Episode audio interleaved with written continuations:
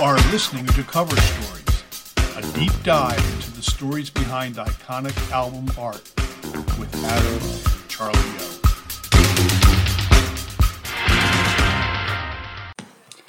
I love the idea for the cover art on this album.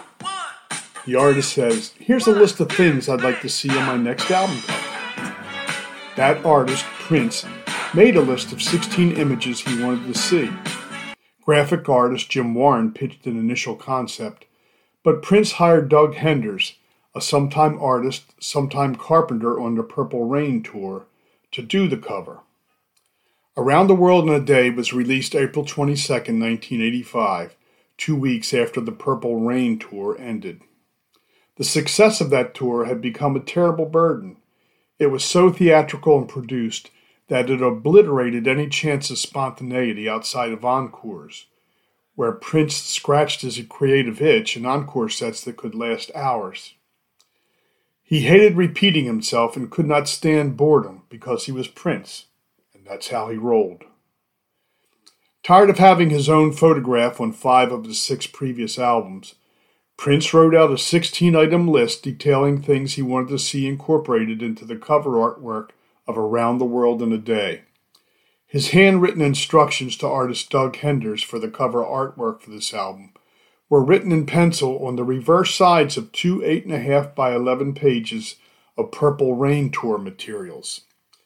The first was a daily memo with the list of hotel room assignments from Chicago, December 11, 1984. And the second is a page from the tour itinerary for December 12th through the 19th, 1984. Prince's list has 15 numbered items, but he included two number nines for a total of 16. Grab the album cover or an image of it and check it against Prince's wish list. Number 1. Olive skinned people wearing hoods and capes of purple. Some could be white. The capes. Number 2. Pretty little girl aged three or four on seesaw. She should be laughing. Number three, paisley lawns with dandelions of yellow and violets. Lots of violets. Number four, an old black man aged 55 crying, sitting down on the step. Number five, blue sky background with fluffy clouds. Number six, a beautiful woman, exotic looking, wearing a black cape and a raspberry beret. Number 7. A blonde girl covered in lace eating an ice cream cone. Number 8. A laughing woman dressed in black who resembles Clara Bow. This woman should be hysterically laughing. Number 9. An obese bearded man covered with tattoos, affectionately hugging a tiger. Number 9.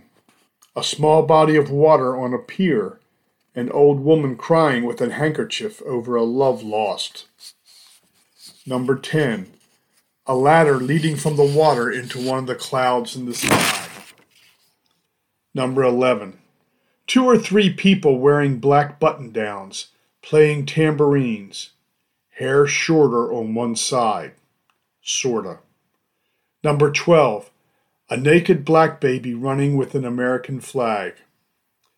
Number 13. A small Russian fighter jet flying through the sky. Shouldn't be a real focal point. Number 14. Doves flying and walking. Number 15. A juggling clown.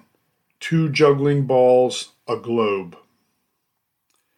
The notes, described as in fine condition, were sold at auction July 19, 2018 for $7,893.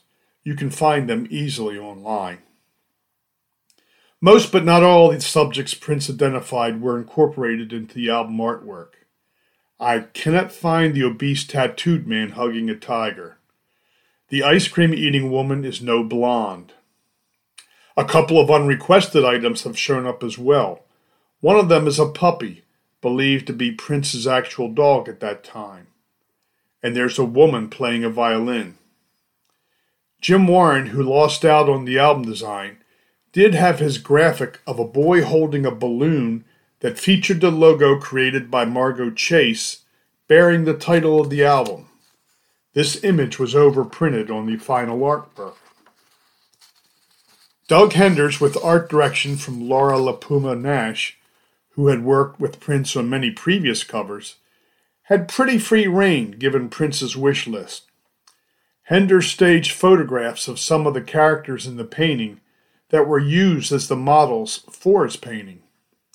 You can find some of them in an internet article called Princes Around the World in a Day, a reappraisal. Many of the characters and images on Prince's list were taken directly from the song titles and lyrics. Some maintain the revolution, which had a minimal part in the creation of this album, are represented among the images on the cover. Many think the white jacketed character looks uncannily like Prince. Henders has said Prince is not depicted on the album cover, which is set in a colorful Paisley Park. Prince gave me a laundry list, said Henders. Old woman crying, a clown juggling the earth, a ladder going to heaven. So I could do it two ways a collage or a surrealistic landscape and the latter is what I chose, kind of a la Sergeant Pepper's. I did that on the road while I was on the Purple Rain tour.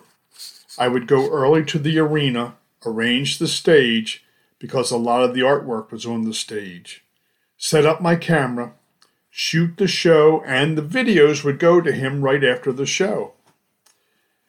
Then he would have parties in his hotel suite in whatever city and some people were prisoners, and some people were guests. I ended up going back to my hotel room and painting all night long. After two weeks, I got pretty burned out, and I hired someone to take my place shooting video. I rented a hotel in Los Angeles and finished the painting. I made Prince's management buy it an airline seat because we couldn't trust them to put it below.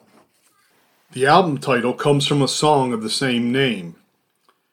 Asked what picture were you painting with Around the World in a Day, Prince said, I've heard some people say I'm not talking about anything on this record. And what a lot of other people get wrong about the record is that I'm not trying to be this great visionary wizard. Paisley Park is in everybody's heart. It's not just something that I have the keys to. I was trying to say something about looking inside oneself to find perfection. Perfection is in everyone. Nobody's perfect, but they can be. We may never reach that, but it's better to strive than not. I like to think this album cover and its Paisley Park at least briefly represented perfection to Prince. Critical reception to the album was mixed. Many thought Prince was attempting an obvious homage to the late period Beatles. His guitar play and flamboyant appearance also invited comparisons to Jimi Hendrix. A New York Times rock critic wrote at the time that Prince is risking charges of imitation and excessive eclecticism by deliberately invoking so many icons of 60s rock. Prince took exception to the comparisons, both of the cover and the music.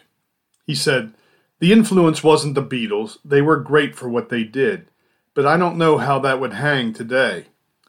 The cover art came about because I thought people were tired of looking at me. Who wants another picture of him? I would only want so many pictures of my woman, then I would want the real thing. What would be a little more happening than just another picture would be if there was some way I could materialize in people's cribs when they play the record. I don't mind the album being called psychedelic because that was the only period in recent history that delivered songs and colors. Led Zeppelin, for example, would make you feel differently on each song. About the comparisons to Jimi Hendrix, Prince said, It's only because he's black. That's really the only thing we have in common. He plays different guitar than I do. If they really listened to my stuff, they'd hear more of a Santana influence than Jimi Hendrix.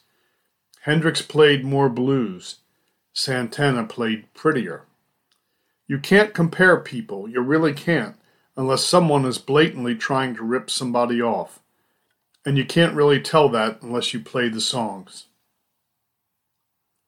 There are a lot of interesting album art stories out there. This is one of my favorites. It's like what a child would say if you offered to paint him a picture. I know little about Prince. Like all of us, he had a story to tell. I like to think we got a chapter of it in this album cover. Let's hit the pause button and chat a bit. Hey there, Dad. Uh, see, you're wearing your raspberry beret today. Good That's to right. see that. I have my Yeah. strawberry hat I'm headed on. to Paisley Park after That's right. Um, so, if ever there was an artist that refused to stop moving, stop evolving, stop bucking convention, subverting expectations, using their own name, refusing to Yeah. stop pressing record, it was Prince. You know, so mm-hmm. after essentially conquering the world with the massive Purple Rain album, movie, and tour, you could have forgiven Prince for attempting to repeat himself. Sure. But you sure. said it well. That is not him. No, that, that wasn't the way he rolled. Not his vibe. So, what do you remember about Prince at the time? You know, in the early '80s. This is easy. I remember nothing about Prince. Really? And it's interesting to me uh, because Prince was my big realization that I had lost touch with music. I mean, when you're young, music is your life. And at some point, you decide to go with music and make it your life, or, or you go a different direction and music finds a different place. And you get a job and you don't have as much time. And then maybe kids come along and you have even less time. Um, and, and that was sort of the path that I took. And then when Prince came along, I realized this is a new sound. Uh, I don't like it. He's a new generation. I didn't like that either. I think it was a, a, a realization for me that I like music from my generation, and I like music from my past. You know, and it, it yeah. enables the old to to believe they're still young. You know that you can hear these these songs that you know from your heyday, so to speak. And so you know when Prince came on, I, I thought this guitar, this look, this this uh, change your name. What the hell's gone? You know, Yeah. what, what's wrong with kids today? Yeah, kind, of course. kind of thing is where I, I hit it with Prince, and Prince was really that that that Wow. barrier, and it was I- interesting. So so I was almost. Um, in my ignorance, I was almost anti-Prince. It was That's like, funny. yeah, I, I had yeah, no yeah. idea this was No, a thing. no, Wow. So you know, I do agree in that new or confusing music really forces nostalgia upon you. You know, it makes you feel left behind. But the '80s, to me, obviously, I was a child, but I always felt like they were ruled by Michael Jackson and Madonna.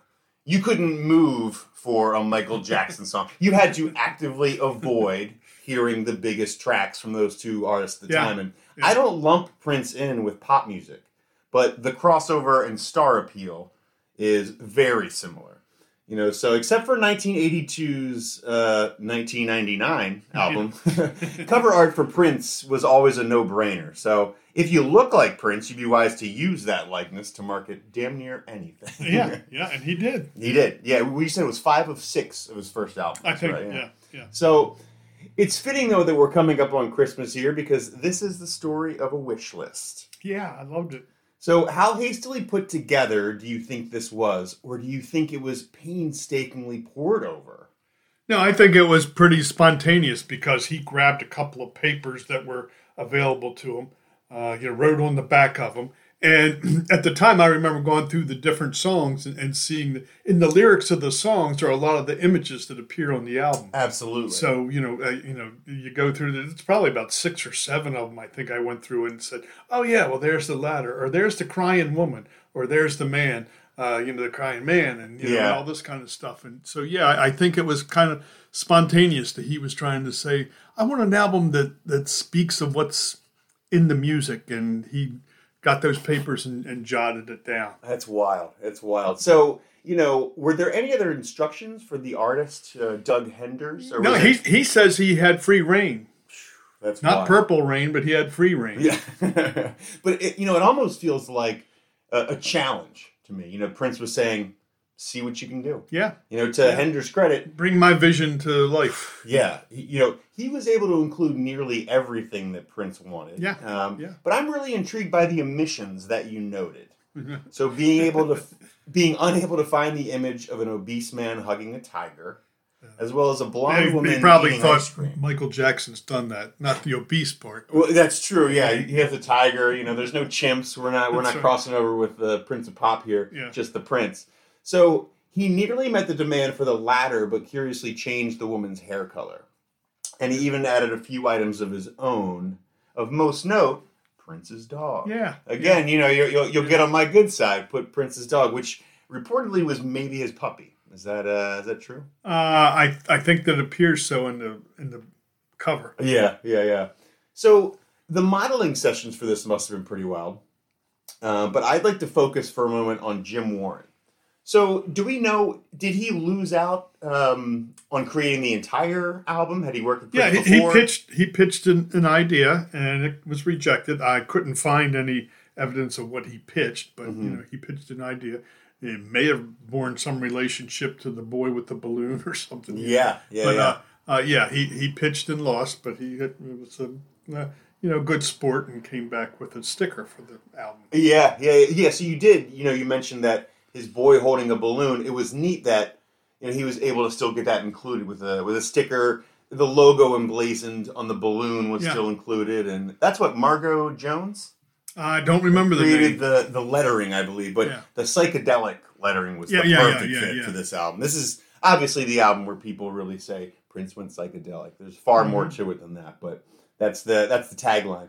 So Henders sounded like he dove all the way in for the creation and execution of this. He certainly didn't need to go on the Purple Rain tour along with Prince. Did he? What was what was the purpose of that Well, ultimately? he Shooting the video. And Well, he was painting a carpenter. Yeah. He worked Okay. the, the stage sets and all that kind of thing, and then when he was finished that, Oh. uh, it was okay. Now record this stuff as well. So he had a you know, he was a roadie and and just had growing responsibilities that grew to include uh, create an album cover for me. Yeah. And- And was this his, this was his first and only, I right? I believe it was. I, was digging was. trying to find any other work, but this appears Yeah. to be the only one. Yeah.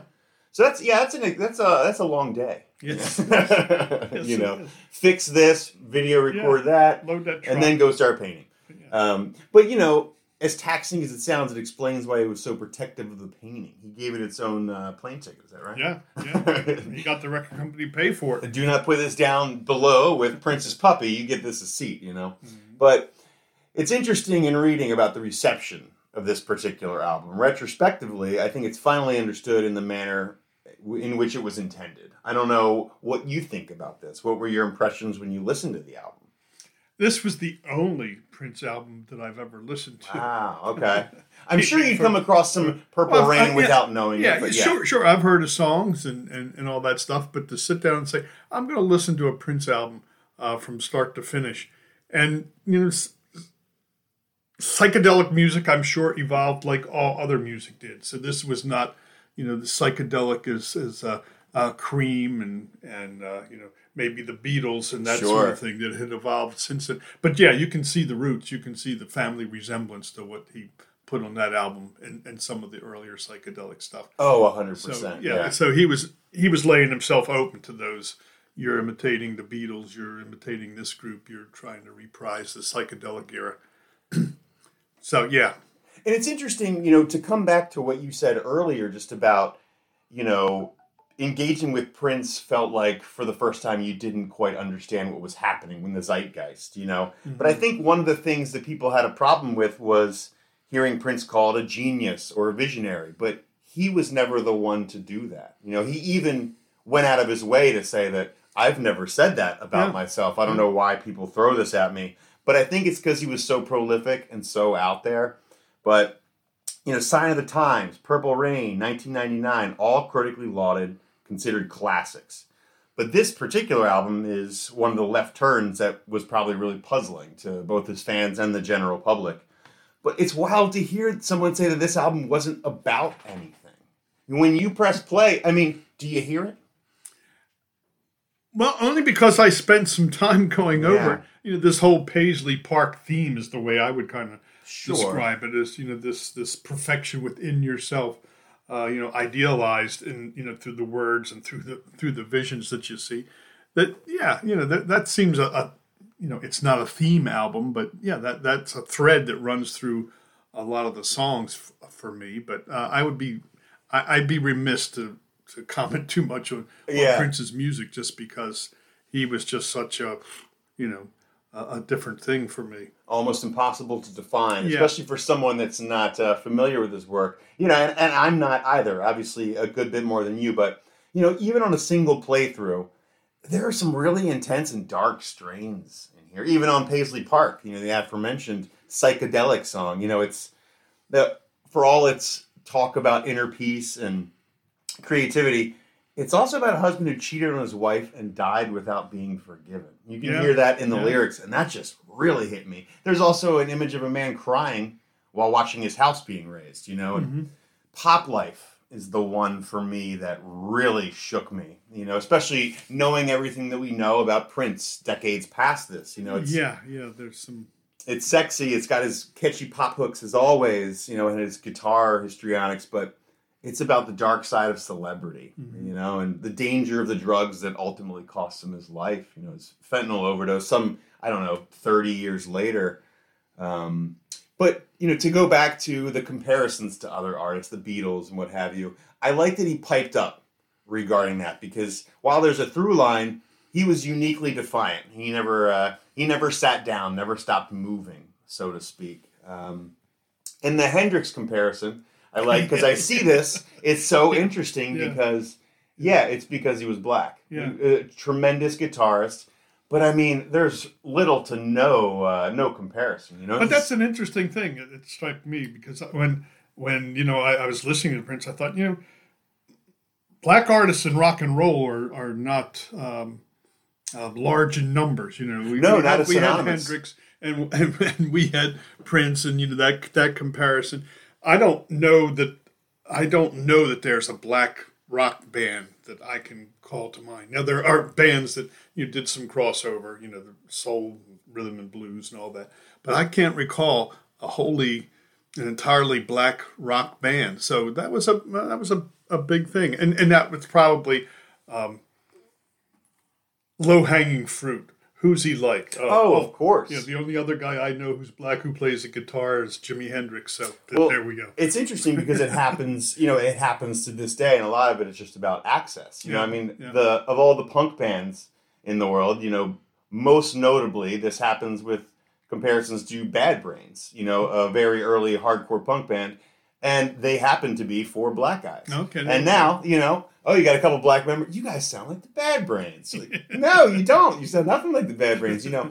And uh, there are a lot of bands that really get passed Okay. over for that that same reason. Yeah, yeah. But uh, but yeah, Prince uh, is wild. You know, I just love this backstory. It really makes me think uh, maybe I need to dive back in, or just dive in for the first time. Yeah, I liked it too because it, it just was so perfectly, almost childlike. You know, I want an album cover here, put this stuff on it, yeah. and the guy did, and, and here we are talking about it all this time later. And Prince rubber stamped it. Love it. You did what I asked. That's So, right. Well, right on, everybody. Um, this is what it sounds like when myrtle doves cry. Next time. See you.